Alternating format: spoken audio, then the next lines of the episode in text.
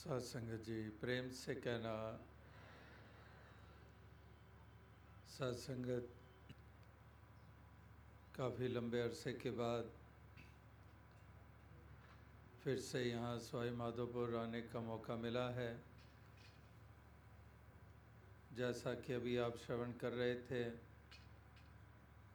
कि सन 2006 के बाद आज ये अवसर बना जब यहाँ आकर आप सभी के दर्शन इस सत्संग के रूप में करने का अवसर बना। कल बूंदी में भी इसी तरह से उसी यात्रा में ही सत्संग का आयोजन हुआ था 2006 में। और उससे पहले केकड़ी गए तो वहाँ पर 2004 के बाद, यानी कि 11 बरस के बाद वहाँ जाने का अवसर मिला। यात्रा यूँ तो जयपुर से आरंभ हुई थी। तो इस तरह से राजस्थान के इस इलाके में कई बरसों के बाद आकर आप सभी के दर्शन करके बहुत प्रसन्नता हो रही है, जहाँ पर आप सभी भक्ति भरा जीवन जीने के लिए यत्नशील रहते हैं। जो हमेशा ही मानवता इंसानियत को मजबूती देने के लिए अपने योगदान देते हैं, वही मानवता इंसानियत जो कमज़ोर से कमज़ोर होती चली जा रही है। क्योंकि मानव तो हैं, लेकिन मानवता की कमी है, इंसानियत की कमी है।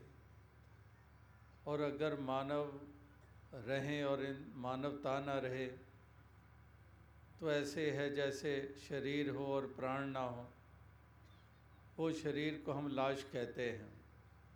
कि ये लाश बन गई है, इसमें प्राण नहीं रहे हैं। इसी तरह से अगर इंसानियत और मानवता ही ना हो तो फिर वास्तविकता में कुछ बचता नहीं है। तो उसी को ही जीवंत करने के लिए जो मानवता इंसानियत है, उसको मज़बूत करने के लिए ही यहाँ पर लगातार योगदान हो रहे हैं। यही संदेश, यही पैगाम बच्चे भी दे रहे हैं, यही जवान बुज़ुर्ग भी दे रहे हैं, यही अंग्रेज़ी, राजस्थानी और हिंदी और अन्य भाषाओं में दिया जा रहा है, ताकि हर इंसान को एहसास हो कि उसने अपने रूप को क्या रूप देना है? क्रूपता की तरफ़ जाना है या सुंदरता की तरफ़ जाना है? संतों महापुरुषों ने इसीलिए पैगाम दिए थे कि मनोर्भव मनुष्य बनो।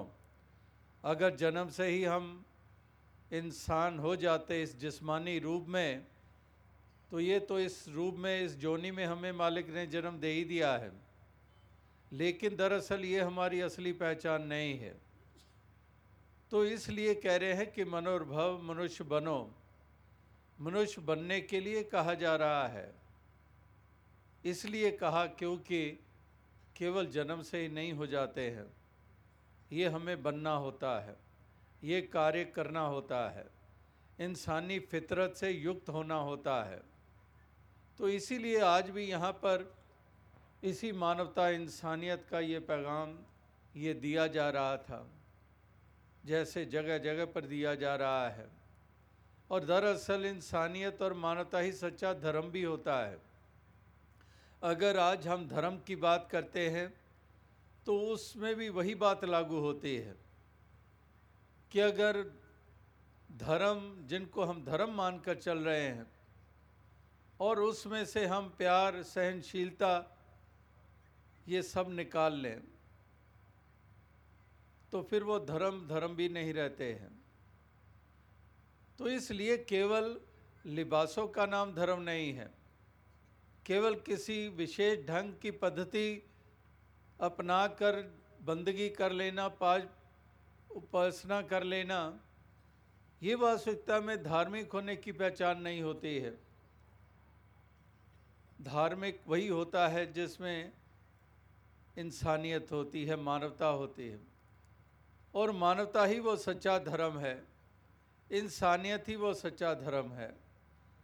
तो इसलिए यहाँ पर इंसानियत स्थापित करने की बात हो रही है, मानव भाईचारे की बात हो रही है, विश्व भाईचारे की बात हो रही है। अगर इंसानी फितरत से युक्त हो जाएँगे तो भाईचारा बढ़ाने में अपने योगदान देंगे। अगर इंसानी फितरत जागी नहीं, फिर हम चारों तरफ़ मातम ही फैलाएँगे। चारों तरफ़ हम बखेड़े ही पैदा करेंगे।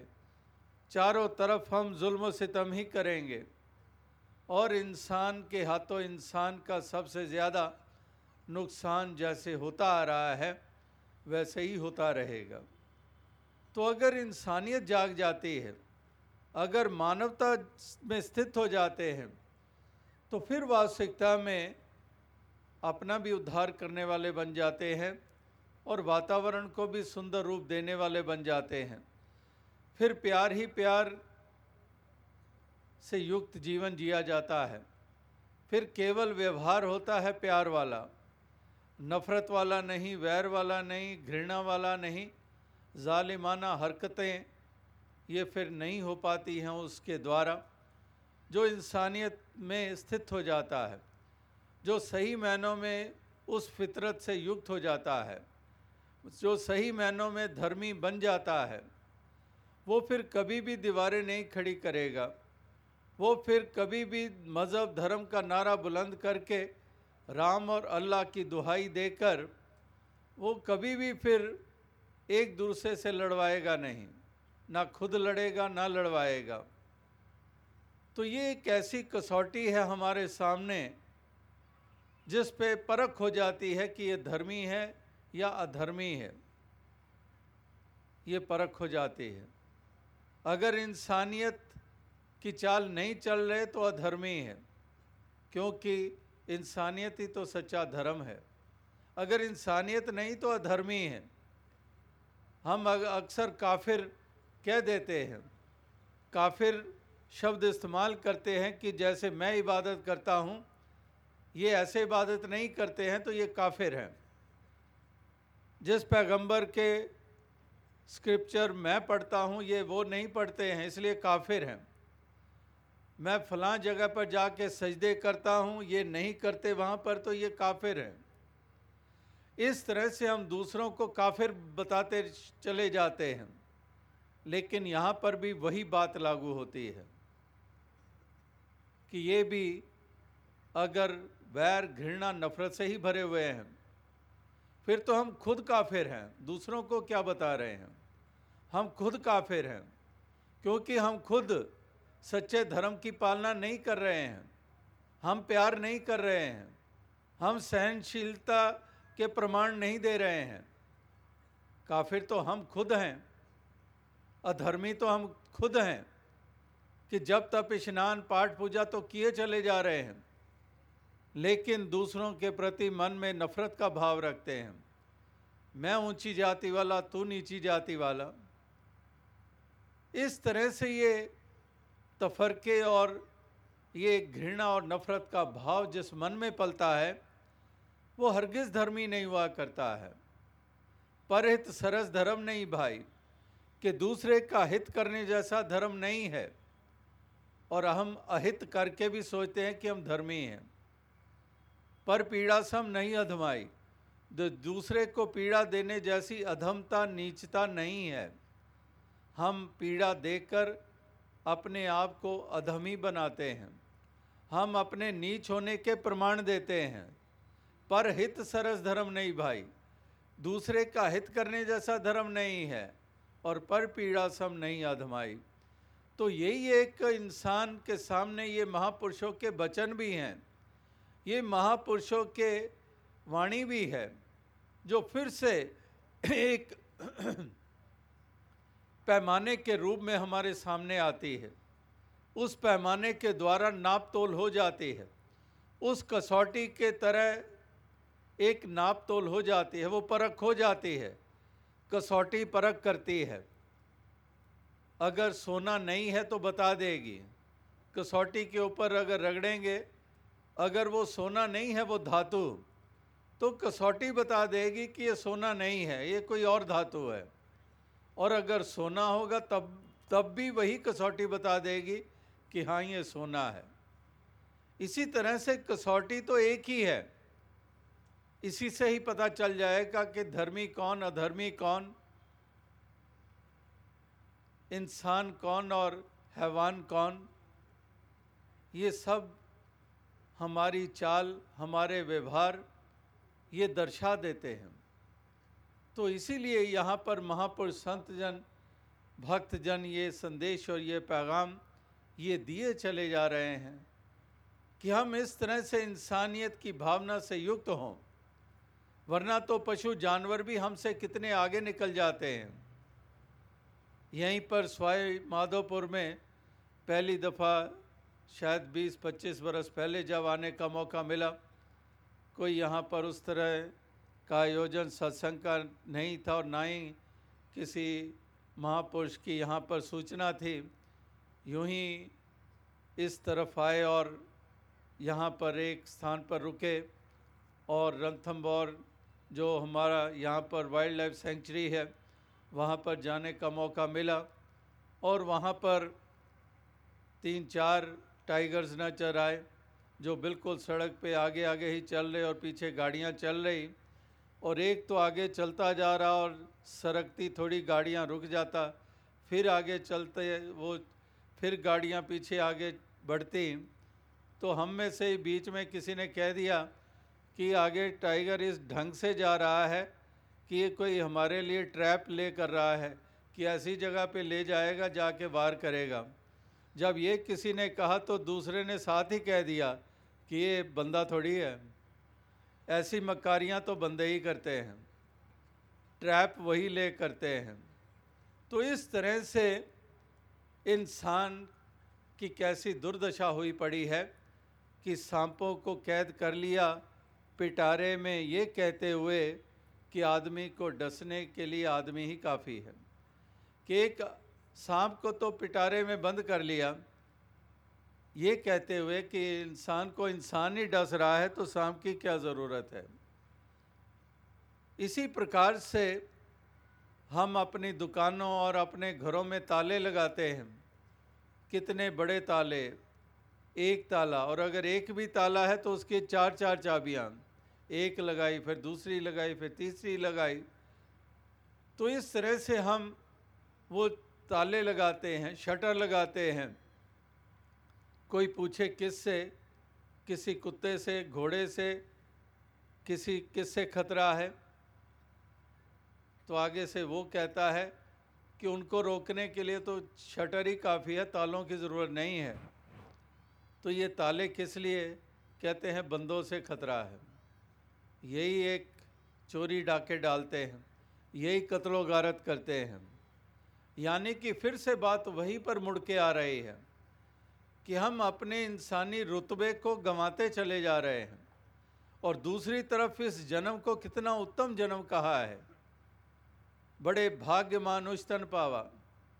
इसी जन्म को पाना बताया गया कि हीरे जैसा जन्म है, लेकिन अफसोस कौड़ी बदले जाए। कि इसका मोल कौड़ी हम खुद डाल देते हैं। है तो हीरे जैसा अमोलक जन्म। मानुष जन्म दुर्लभ है, होत न बारंबार। जो बन फल पाके बोए गिरे, बौर न लागे डार। इतना दुर्लभ जन्म है इंसानी की पेड़ की टहनी पर। एक फल लगता है और टूटकर ज़मीन पर गिर जाता है। लाख कोशिश करें, वो फल दोबारा से फिर नहीं लगा पाते हैं। इसी तरह से ये इंसानी जन्म बहुत मूल्यवान है। लेकिन इसका हश्र क्या करते हैं? किस तरह से जीवन जीते हैं? वैर वास्ते, नफरत हर्षो हिवस लोभ, लालच, अभिमान, अहंकार, दुत्कारना, शोषण, बस यही कुछ करते चले जाते हैं। तो इसलिए जन्म तो हीरे जैसा अमोलक ही मालिक ने बख्शा था। लेकिन हमने उसकी क्या दुर्दशा की? हमने ही एक इस बात को समझा नहीं कि वाकई हमने किस कदर इस जीवन के सफ़र को तय करना है। जिए तो जिए तेरी दुनिया में, उल्फत व मोहब्बत समझे नहीं कि जीने को जिए तेरी दुनिया में है मालिक, लेकिन सारी उम्र बीत गई, उल्फत और मोहब्बत क्या है? ये सलीका हमें नहीं आया। हमें प्यार करना ना आया, हमें दूसरे के काम आना ना आया, हम नफ़रती करते चले गए। तो इस तरह से ये उल्फत और मोहब्बत, ये पाठ हमने नहीं पढ़ा, जिसके बारे में कबीर जी भी कहते हैं कि, पोथी पढ़ पढ़ जगमुआ पंडित भया न कोय ढाई अक्षर प्रेम के पढ़े सो पंडित होए, कि ढाई आखर प्रेम के, कि ढाई अक्षर प्रेम के। यही नहीं पढ़ा तो पोथी पढ़ पढ़ जगमुआ पोथी पढ़ पढ़ के पंडित भया न कोई। वो पंडित नहीं हो पाता है। अगर प्रेम करना नहीं आया है तो वही बात के जिए तो जिए तेरी दुनिया में। उल्फत व मोहब्बत समझे नहीं। उल्फत और मोहब्बत ये पाठ नहीं हमने पढ़ा। तो फिर आखिर फिर पढ़ा ही क्या है? फिर हमने जीवन जिया ही क्या है? अगर प्यार के साथ जिए नहीं है तो वो जीवन जीवन भी नहीं होता है। फिर हमने आज तक जीवन जिया ही नहीं है। अपने शरीर को लाश की तरह ही ढो रहे हैं। धरती के ऊपर बोझ माने जाते हैं। यानी कि जीवन तो मिला, लेकिन जीवन जीने का ढंग ही ना मिला। तो फिर बात क्या बनी? तो इसलिए जीवन जीने का सलीका, जीवन जीने का ढंग, ये भी हमें महापुरुषों संतों के संग से मिलता है। हमें ये बात समझ में आ जाती है कि वाकई ही इस तरह की अवस्था में आकर जब जीवन जीते हैं, वो जीवन जीवन होता है। ये महापुरुष संत जन ही ऊँची मति हमें प्रदान करते हैं। तो ऐसी ऊँची मति हर किसी के हिस्से में आए, यही प्रार्थना, यही अरदास की जाती है कि दातार प्रभु कृपा करे कि इसी तरह से सबको ये जीवन जीने का सलीका आ जाए, सब इस उजाले में स्थित हो जाए, इस हकीकत में स्थित हो जाए, सभी अपनी पहचान इंसान होने की बनाते चले जाएँ, सभी सच्चे मैनों में धर्म को मज़बूत करते चले जाएँ, जो कि प्यार और सहनशीलता के ऊपर आधारित है। जो दया और करुणा के ऊपर आधारित है, जो सबर और संतोष और कंटेंटमेंट के ऊपर आधारित है तो वो धर्म उसको मज़बूत किया जाता रहे। यही एक शुभ कामना यही प्रार्थना, यही अरदास है। यही संतों महात्माओं ने हमेशा चाहा है। यही उनकी अभिलाषा रही है। कि इस तरह से मालिक की उत्तम रचना ये जो इंसान के रूप में है वाक्य ही ये साबित करे कि उत्तम रचना है। वरना फिर से वही ध्यान आता है, जानवर और पशु, वो हमसे पीछे नहीं है। हम कितनी भी मैराथन रेसेस भागने वाले हों, इतना स्टेमिना हो हमारे पास, लेकिन घोड़े का मुकाबला नहीं कर सकते हैं। घोड़े के स्टेमिने का मुकाबला नहीं कर सकते हैं। और यहाँ तक कि छोटा सा कीड़ा होता है, रेशम का कीड़ा। छोटा सा कीड़ा है, वो रेशम हमें दे देता है। हम में तो वो सामर्थ्य नहीं है। तो इस प्रकार से हमने अपने कपड़ों के इतने ऊपर डिज़ाइन हमने बनाए, फैब्रिक्स के ऊपर इतने इतने रंग, इतने डिज़ाइंस लेकिन मूल रूप में डिज़ाइंस भी हमने पंछियों से ही अडॉप्ट किए। पंछियों के पंखों से हमने वो ऐसे ऐसे डिज़ाइन देखे, चुने। यानी कि एक एक करके देखते चले जाएँ, वो पशु, पंछी, जानवर गुण तो उनमें भी हैं। लेकिन फ़र्क एक आता है कि निद्रा, भोजन, भोग, भय, ये पशुपुर्ख समान ज्ञान अधिक एक नर में ज्ञान बिना पशु जान। कि जिसके द्वारा ये हमने साबित करना था कि हम उत्तम रचना है प्रभु की, अगर वही हमें समझ ना आई, वही विवेक बुद्धि हमारी जागी नहीं तो फिर वास्तविकता में हम पशुओं से भी बदतर हालत वाले होते हैं। तो इसलिए अगर हमें उत्तम रचना के रूप में ये दर्जा दिया गया है कि हीरे जैसा जन्म दिया गया है। अवर जोन तेरी पनहारी, इस धरती पर तेरी सिकदारी, कि इस धरती के ऊपर तेरी सिकदारी है। सारी योनियाँ तेरा पानी भरने वाली हैं। तो हे इंसान, अपने इस योनि के इस जन्म की लाज रख, और तो इंसानी चाल चल, एक प्यार के साथ जी, मोहब्बत के साथ जी चारों तरफ़ प्यार के तराने हों, वातावरण सुखद हो, चारों तरफ़ चैन ही चैन हो। जैसे प्रार्थना की जाती है कि प्रभु चैन की बजा दे, बंसी रे। कहीं वैर ना रहे, नफ़रत ना रहे। कि ये प्यार की बंसी, ये बजती चली जाए। प्यार के ही तराने हो, प्यार के ही नगमे हो। हर कोई प्यार के साथ एक दूसरे से पेश आता चला जाए। और इसी प्यार की जो कमी है, इस कमी को पूरा किया जाए। यही एक शुभकामना, यही प्रार्थना, यही अरदास भक्तजन कर रहे हैं, जो हमेशा से करते आए हैं। और केवल प्रार्थना नहीं करते हैं साथ साथ वो विधि बताते हैं, वो ढंग बताते हैं, वो जागृति प्रदान करते हैं, झिझोड़ते हैं इंसान को। जैसे कोई विपरीत रास्ते पे जा जा रहा हो उसको झिंझोड़ा जाता है। कोई गफलत की नींद में सोया हुआ है, उसको झिंझोड़ा जाता है। जैसे घर में भी हमारे बच्चा अगर सोया हुआ है, स्कूल का टाइम हो रहा है, कॉलेज का टाइम हो रहा है, दफ्तर का टाइम हो रहा है, वो नौजवान हो, बच्चा हो, कोई हो तो उसको जगाते हैं, झिंझोड़ते हैं। झिझोड़ते हैं बड़े घर वाले इसलिए क्योंकि अगर सोया रहेगा तो नुकसान होगा। जगाते हैं, झिझोड़ते हैं। इसी तरह से महापुरुष संतों वलियों गुरु पीर, पैगंबरों ने भी झिझोड़ा। वो भी इस गफलत की नींद से इंसान को जगाते रहे। इंसान को ये सही रास्ता बताते रहे।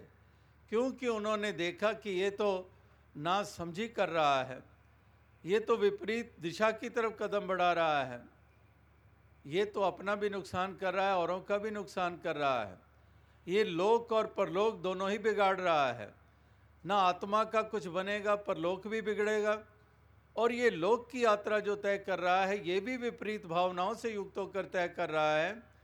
तो इसका लोक भी बिगड़ा हुआ, दोनों जहानों की बाजी हार के जाएगा। एक ऐसे नुकसान के सौदे कर रहा है, नुकसान के व्यापार कर रहा है। तो महापुरुष संत जन क्योंकि भलाई चाहते रहे हैं? वो भलाई चाहते रहे हैं और आज भी भलाई चाह चाह रहे हैं, क्योंकि जानते हैं कि इंसान की भलाई इसी में है कि ये जागरूक हो जाए, ये गफलत की नींद से उठ जाए, ये प्यार के साथ जिए, ये एक दूसरे के करीब आए, एक दूसरे के को गले लगाए, ये दीवारें खड़ी ना करे, ये एक दूसरे का भावनाओं की कदर करे एक दूसरे के आँसू पहुँचे एक दूसरे के लबों को हँसी प्रदान करे, मुस्कुराहट प्रदान करे, गिरे हुए को उठाए, उजड़े हुए को बसाए। तो इस तरह से ये महापुरुष जानते हैं कि इंसान की और इस धरती की एक इसका बचाव इसी में ही निहित है। तो इसीलिए उसी पे आधारित वाणी का इस्तेमाल किया जाता है। उसी पे आधारित ये पैगाम दिए जाते हैं ताकि हर मानव, हर इंसान इसको सुना, अनसुना ना कर दे। ये वास्तविकता में उसकी तरफ़ गौर करे और उस तरफ़ अपने ये कदम बढ़ाने वाला बन जाए। तो साथ संगत, यही अरदास, यही प्रार्थना है, यही शुभकामना है। कि दातार सबको सुमति दे, ताकि जिनके कोई मायने नहीं है, जिनकी कोई अहमियत नहीं है, हरगिज़ उन भावनाओं को अपने हृदय में ना बसाए और ना ही उसी के अनुसार ये चाल चले। जो व्यर्थ सी चीज़ें हैं, जो व्यर्थ की भावनाएँ हैं, जो नुकसान का कारण है, जो पतन का कारण है जो गिरावट का कारण है, हरगिज़ उस रास्ते पे ना चलें। उन भावनाओं से युक्त ना हो, उनको तजता चला जाए, उनका दामन छुड़ाता चला जाए। उसके अंतर्गत जीवन ना जिए। जैसे दास ने अभी कहा कि नफ़रत का दामन छोड़ दिया जाए, उसको ना हम पकड़े रखें, क्योंकि नफ़रतों ने आज तक किसी का भला नहीं किया है। इन्होंने नुकसान ही किया है। फिर क्यों नफ़रत का दामन थामे फिरते हैं? लोभ लालच से युक्त रहते हैं। लोभ लालच करते हुए अपनों को भी पराया बनाते रहते हैं। और ये दो पैसों के लिए जालिम बन जाते हैं, निर्दयी बन जाते हैं। बेटा बाप का कत्ल करने को तैयार है, चार पैसों के लिए।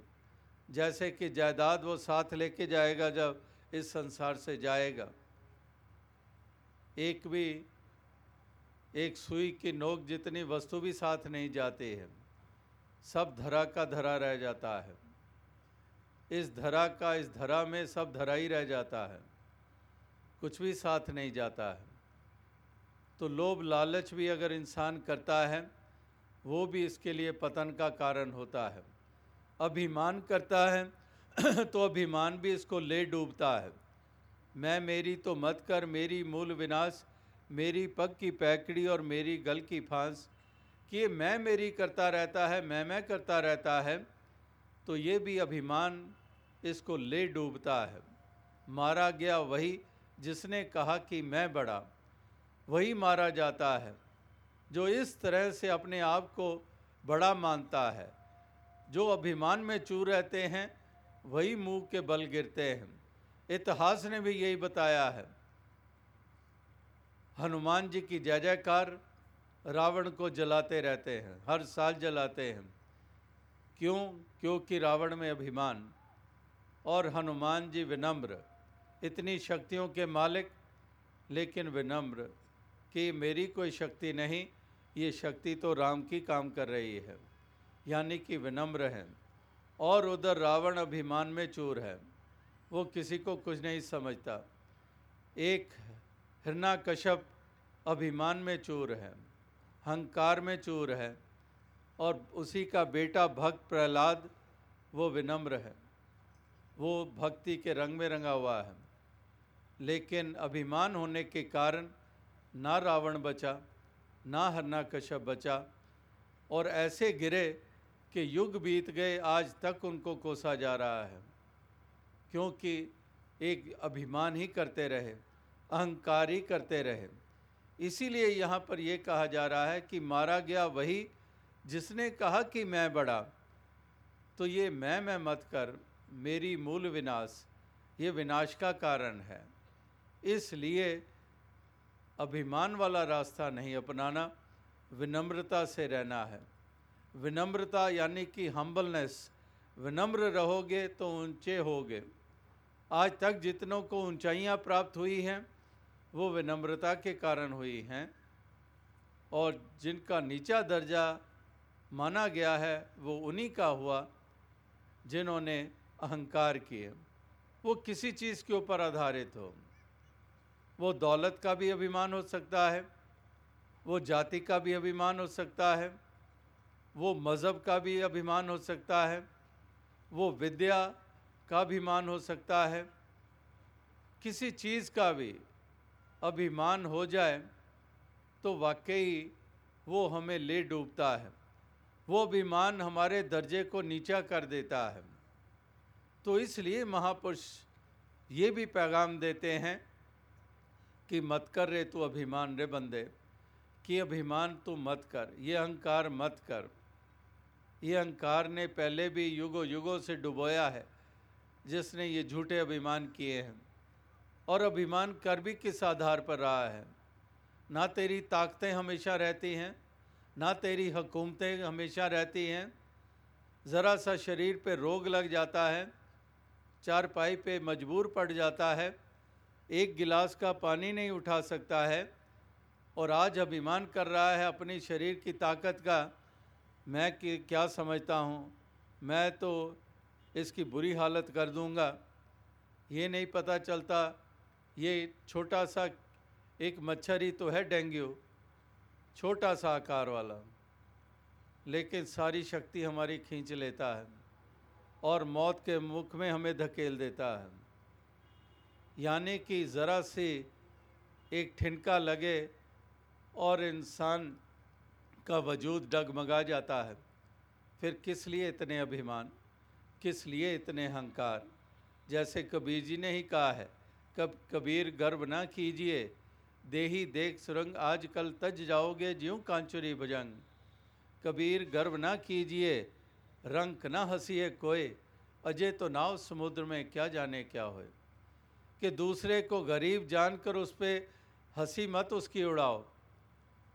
उसको नीची दृष्टि से मत देखो, क्योंकि पता ही नहीं कि तुम्हारे जीवन में क्या घटना घट जाएगी कि तुम भी उसी तरह की मजबूरी में आन खड़े हो जाओगे।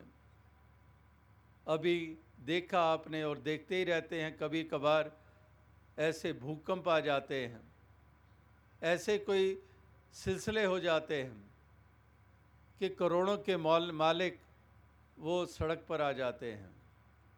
कुछ पता नहीं चलता है।